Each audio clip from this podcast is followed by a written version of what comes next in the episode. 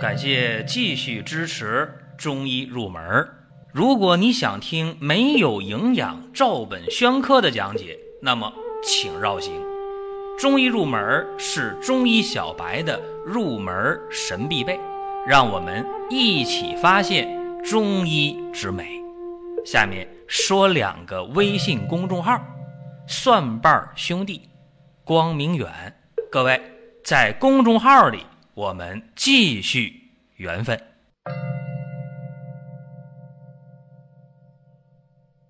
今天呢，和大家讲讲黄芪的这个药的一些用法吧。有别人的经验啊，也有我个人的经验，供大家去参考。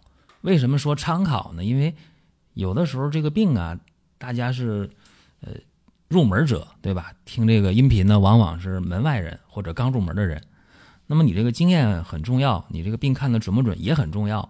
所以说，为什么叫参考呢？仅供参考啊。弄不准的时候不要乱用，这个也特别重要。包括有的时候这个病也看准了，方开的也对，但是一头药无效，或者治的反而病情加重，为什么呢？很有可能就是药材的质量它有问题。那你说这个怪谁呢？对吧？所以仅供参考啊。在讲今天正题之前呢，我想说一下双十二的活动已经开始了。这活动呢，大家可以抓紧参与啊，因为有些。赠送的东西啊，包括赠送的这个三三九贴啊，数量不太多，送完了也就没了，所以各位可以抓点紧行动啊，在公众号当中进这个商城。好了，咱们下面讲黄芪的事情。一讲到黄芪呢，大家可能听过一个个故事啊，就是在民国时期，说在民国时期呢，著名的学者吧，胡适啊，他得了一个糖尿病。啊，谁确诊的呢？当时的协和医院确诊的，那这个没跑了，对吧？这病就准了。但是协和给他确诊了糖尿病之后啊，也没什么好的治疗方法，尤其是协和告诉他，你晚期糖尿病啊，说这肯定不能根治了，你就回家养吧。这胡适比较绝望，西医呢都这么说了，那怎么办呢？那就治中医呗。大家都这么干啊，生活中都这样，先治西医啊，西医治不好了，你去看看中医吧，碰碰运气吧，就这样了。碰着好中医了，哎呀，中医真好；碰到一般的中医，中医什么玩意儿是吧？中医就是迷信，往往就这样。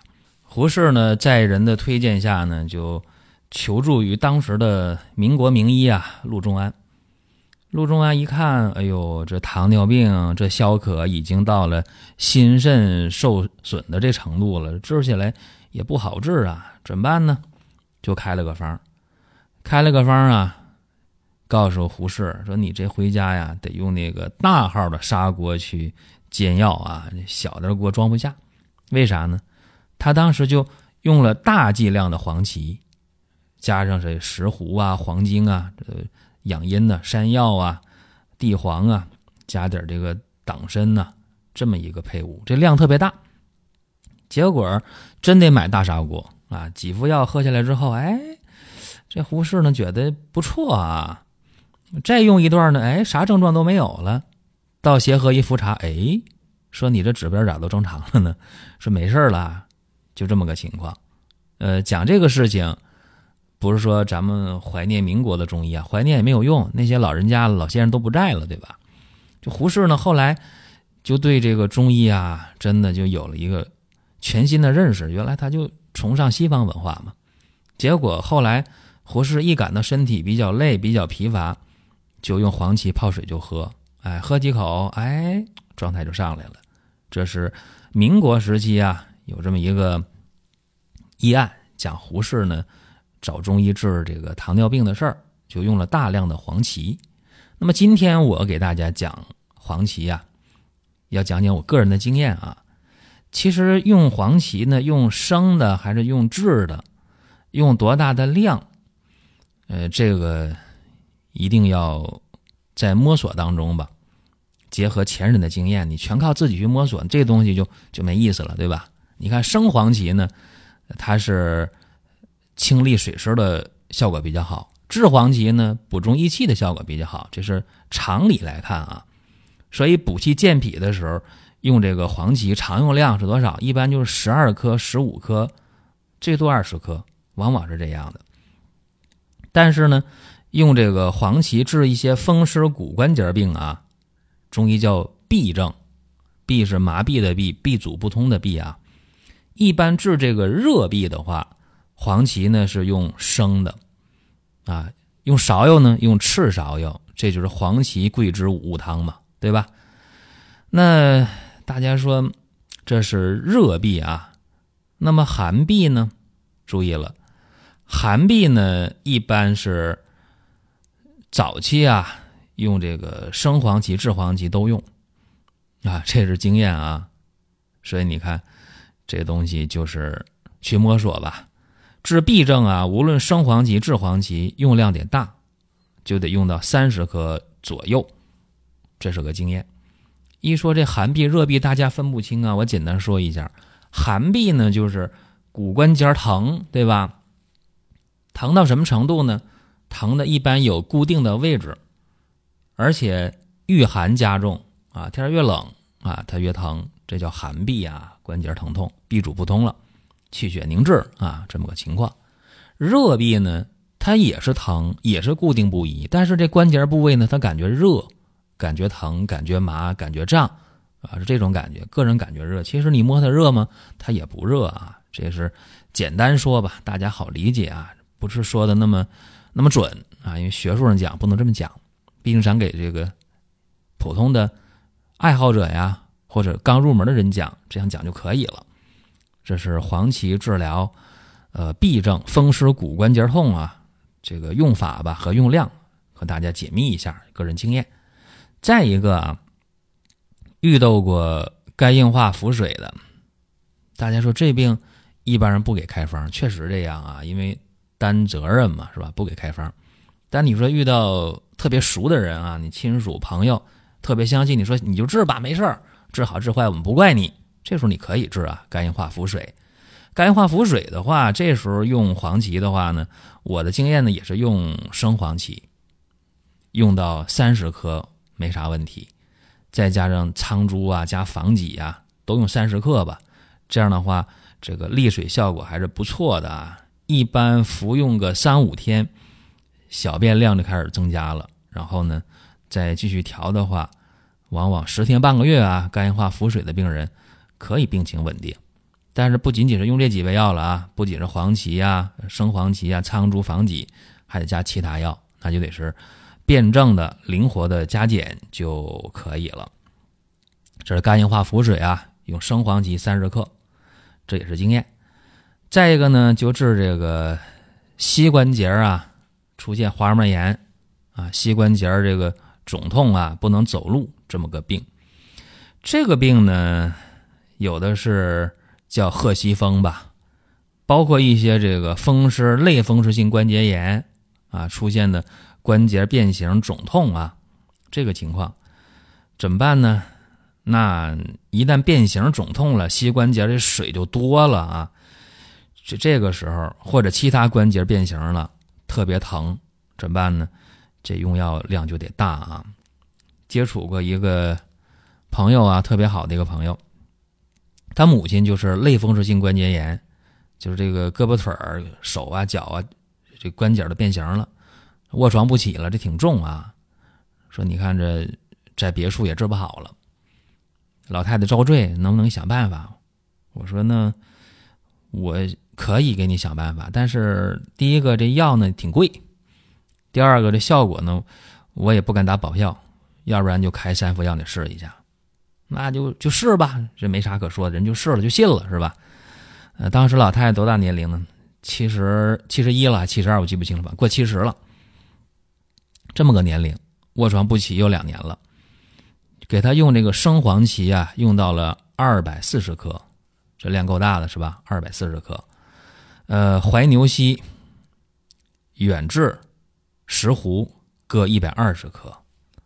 金银花呢，用了三十克，就这么这么几味药吧，开了三副药啊。别的不说，就说这三副药多少钱吧，是吧？你这个生黄芪两百四十克，买好的生黄芪啊，这一颗都差不多两块钱了，是吧？这光黄芪就多少钱？将近五百块钱。牛膝远志都不值钱啊！那石斛呢？是吧？石斛一颗的话，也得是差不多也得一块多吧？是吧？只有一百多。再加金银花，好的金银花也快八毛的一颗，所以这加起来这一副药下来，好家伙，就将近七百块钱，真贵啊，真贵！